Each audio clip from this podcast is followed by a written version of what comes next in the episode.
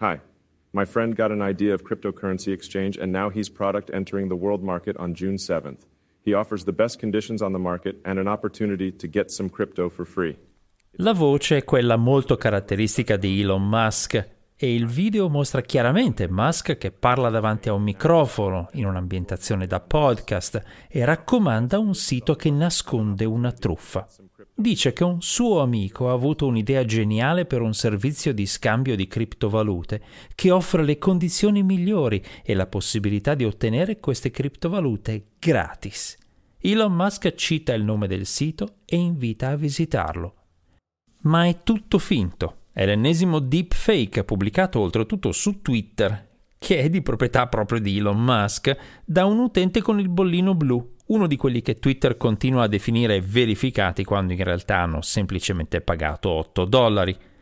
Quel tentativo di truffa è rimasto online per almeno 24 ore, nonostante le ripetute segnalazioni degli utenti esperti, ed è stato visto da quasi 250.000 persone. 12.000 utenti hanno anche cliccato su mi piace. Non c'è modo di sapere quante persone abbiano invece creduto al video e all'apparente sostegno di Elon Musk e abbiano quindi affidato i propri soldi ai truffatori. Sono numeri che dimostrano chiaramente il potere di inganno dei deepfake generati usando l'intelligenza artificiale per far dire in video qualunque cosa a persone molto note e usarle come involontari testimonial che promuovono truffe ma questa è anche la stessa tecnologia che consente a Harrison Ford di apparire realisticamente ringiovanito di 40 anni nel film più recente della saga di Indiana Jones. Due settimane fa, nella puntata del 30 giugno, vi ho raccontato alcune storie di disastri e orrori resi possibili dall'uso e abuso dell'intelligenza artificiale e ho promesso che avrei presentato anche i lati positivi e le nuove opportunità di lavoro di questa tecnologia tanto discussa. Benvenuti dunque alla puntata del 14 luglio 2023 del Disinformatico, il podcast della radio-televisione svizzera dedicato alle notizie e alle storie strane dell'informatica. Io sono Paolo Attivissimo.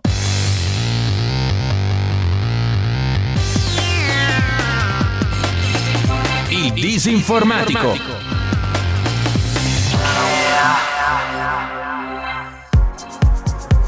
Come tante altre tecnologie, anche l'intelligenza artificiale si presta a usi positivi e a usi negativi dipende con che criterio la si adopera. L'esperto di intelligenza artificiale Stuart Russell, intervenuto pochi giorni fa al vertice AI for Good delle Nazioni Unite tenutosi a Ginevra, riassume questo criterio in un'intervista a Swiss Info con queste parole. Il modello di business non è posso risparmiare licenziando tutto il mio personale. Il modello di business è che ora possiamo fare cose che prima non potevamo fare. Ne avete appena ascoltato dato un esempio concreto. Con i metodi tradizionali e i tempi di produzione di un podcast come questo, scomodare uno speaker solo per fargli leggere in italiano le poche parole del professor Russell sarebbe stato un problema organizzativo e logistico ingestibile. Con l'intelligenza artificiale, invece, la voce può essere generata direttamente da me in una manciata di minuti, usando un software come Speechify non è lavoro tolto a uno speaker professionista, è lavoro che uno speaker non avrebbe potuto fare e che permette di fare appunto una cosa che prima non si poteva fare. Il cambio di voce permette di indicare chiaramente che si tratta di una citazione. Fra l'altro, anche la voce inglese in sottofondo è generata, eppure ha una cadenza molto naturale. Se non vi avessi detto che non è quella del professor Russell, avreste notato che era sintetica? Probabilmente no, e questo crea obblighi etici di trasparenza per chi usa queste voci giornalisticamente. Nulla di nuovo in realtà, visto che da sempre nel giornalismo si usa far ridire da uno speaker le parole dette da una persona di cui si vuole proteggere l'identità e si avvisa il pubblico di questo fatto. Tutto qui. Un altro esempio di cosa che prima non si poteva fare arriva da Chequeado, che è un'organizzazione senza scopo di lucro che si impegna a contrastare la disinformazione nel mondo ispanofono. Ha creato un software di intelligenza artificiale che legge automaticamente quello che viene pubblicato nei social network, trova le notizie vere o false che si stanno diffondendo maggiormente e allerta i fact checker, i verificatori umani, affinché possano controllarle. Questo permette alla redazione di Chequeado di concentrarsi sul lavoro di verifica e quindi di essere più efficiente e tempestiva nelle smentite delle notizie false. È un bel esempio positivo che si contrappone alle notizie di testate giornalistiche che invece pubblicano articoli generati dall'intelligenza artificiale senza dirlo apertamente ai propri lettori e licenziano i redattori. L'intelligenza artificiale offre anche un altro tipo di supporto positivo al giornalismo e a molti altri settori della comunicazione, la trascrizione automatica del parlato.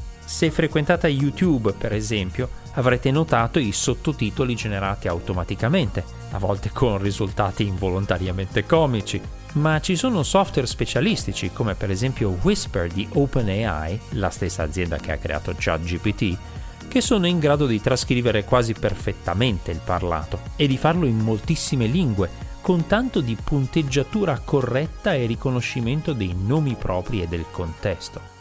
Invece di spendere ore a trascrivere manualmente un'intervista, chi fa giornalismo può affidare la prima stesura della trascrizione all'intelligenza artificiale e poi limitarsi a sistemarne i pochi errori. Gli atti dei convegni, che prima richiedevano mesi o spesso non esistevano affatto perché erano un costo insostenibile, ora sono molto più fattibili. Milioni di ore di interviste e di parlato di programmi radiofonici e televisivi storici oggi sono recuperabili dall'oblio. E una volta che ne esiste una trascrizione diventano consultabili tramite ricerca di testo e diventano accessibili anche a chi ha difficoltà di udito. Tanto che a New York un'emittente pubblica, WNYC, ha creato un prototipo di radio per i sordi, in cui le dirette radiofoniche vengono trascritte in tempo reale dal software addestrato appositamente. Tutte cose che prima non si potevano fare, per citare di nuovo il criterio del professor Russell, o che si potevano fare solo con costi spesso insostenibili. E poi c'è tutto il mondo della traduzione e della programmazione, software di intelligenza artificiale specializzati come Trados o DeepL o GitHub Copilot non sostituiscono la persona competente che traduce o scrive codice, ma la assistono nella parte tediosa e meccanica del lavoro, per esempio proponendo frasi o funzioni già incontrate in passato o segnalando potenziali errori di sintassi, grammatica e coerenza. Ma la decisione e il controllo finale devono restare saldamente nelle mani della persona esperta, altrimenti l'errore di programmazione imbarazzante sarà inevitabile e la città di Brindisi rischierà di diventare toast, come è successo sul sito della recente campagna Open to Meraviglia del Ministero del Turismo italiano. Google ha presentato pochi giorni fa uno studio sull'impatto economico dell'intelligenza artificiale nel mondo del lavoro. È dedicato al Regno Unito ma contiene alcuni principi applicabili a qualunque economia di dimensioni analoghe. Il primo principio è che l'uso dell'intelligenza artificiale può far risparmiare oltre 100 ore di lavoro ogni anno al lavoratore medio e questo costituirebbe il maggior aumento di produttività da quando fu introdotta la ricerca in Google. Il secondo principio è che l'intelligenza artificiale può far risparmiare a medici e docenti oltre 700.000 ore l'anno di tedioso lavoro amministrativo in un'economia come quella britannica. Anche cose a prima vista banali, come la composizione di una dettagliata mail di richiesta di rimborso, portano via tempo e risorse mentali, soprattutto se bisogna farle tante volte al giorno e strumenti come Workspace Labs di Google permettono di offrire assistenza in questi compiti. Il terzo principio, forse il più significativo, è che questa tecnologia, se usata in forma assistiva, permetterebbe a oltre un milione di persone con disabilità di lavorare, di riconquistare la propria indipendenza e di restare connesse al mondo che le circonda. L'intelligenza artificiale consente anche di analizzare ed elaborare enormi quantità di dati riguardanti la protezione dell'ambiente, che sarebbero altrimenti impossibili da acquisire e gestire. L'azienda britannica Grey Parrot, per esempio, usa l'intelligenza artificiale per riconoscere in tempo reale i tipi di rifiuti conferiti in una cinquantina di siti di riciclaggio sparsi in tutta Europa, tracciando circa 32 miliardi di oggetti e usando questi dati per permettere alle pubbliche amministrazioni di sapere quali rifiuti sono più problematici e consentire alle aziende di migliorare l'impatto ambientale delle proprie confezioni. Passando a esempi più frivoli ma comunque utili a modo loro, L'intelligenza artificiale è uno strumento potente e anche divertente contro la piaga delle telefonate indesiderate di telemarketing e dei truffatori. La Jolly Roger Telephone Company è una piccola ditta californiana che permette ai suoi utenti di rispondere automaticamente a queste chiamate con voci sintetiche pilotate da ChatGPT. Uh, Tengono impegnati i televenditori e gli imbroglioni con conversazioni molto realistiche e basate sul contesto, rispondendo a tono ma senza mai dare informazioni personali. Per un paio di dollari al mese, argomenta il creatore del servizio, Roger Anderson, si può impedire a questi scocciatori di importunare altre persone e colpire nel portafogli i criminali che tentano truffe e le aziende che fanno telemarketing spietato. E come bonus si ottengono registrazioni esilaranti delle chiamate, che rivelano chiaramente che spesso chi chiama crede di parlare con una persona vulnerabile e la tratta come un pollo da spennare senza pietà. Lo so, prima o poi anche chi fa truffe e vendite telefoniche si armerà di queste voci sintetiche e a quel punto il cerchio si chiuderà. Google invece ha presentato la funzione Try On, che permette a una persona di provare virtualmente un capo di vestiario visto online. Parte da una singola immagine del capo e la manipola con un modello basato sull'intelligenza artificiale per applicarla a un corpo virtuale simile a quello dell'utente mostrando fedelmente come l'indumento cade, si piega e aderisce al corpo. In questo modo permette di ridurre i dubbi e le incertezze tipiche di quando si compra vestiario online. L'intelligenza artificiale, insomma, è utile quando non viene usata come sostituto delle persone, ma lavora come assistente di quelle persone per potenziarle e va adoperata in modo consapevole, senza considerarla una divinità infallibile alla quale prostrarsi, come propongono per esempio, non si sa quanto seriamente, gli artisti del collettivo Theta Noir o vari altri gruppi di tecnomisticismo online. Ma misticismi salvifici a parte, c'è un problema molto concreto che mina alla base tutte queste promesse dell'intelligenza artificiale.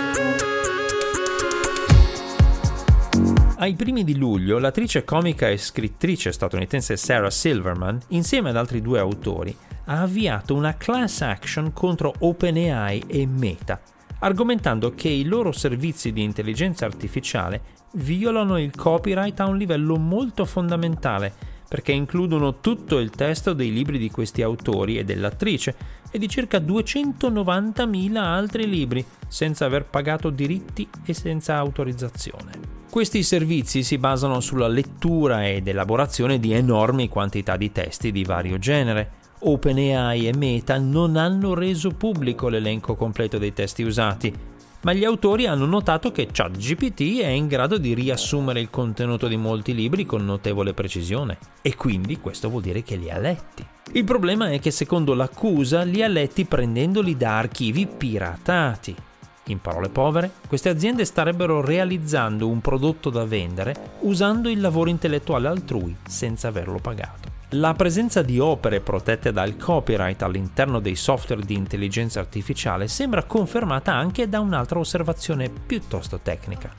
Molto spesso si pensa che i generatori di immagini sintetiche come DALI 2 o Stable Diffusion creino immagini originali ispirandosi allo stile delle tante immagini che hanno acquisito, ma senza copiarle pari pari.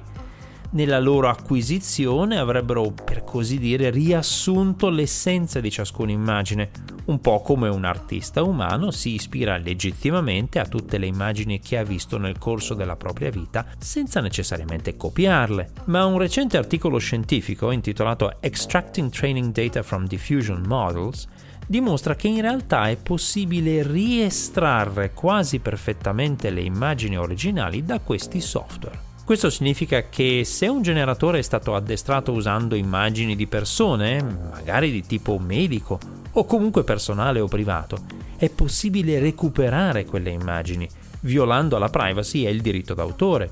I ricercatori sottolineano che il problema riguarda uno specifico tipo di generatore, quello basato sul principio chiamato diffusion, che è il più popolare ed efficace.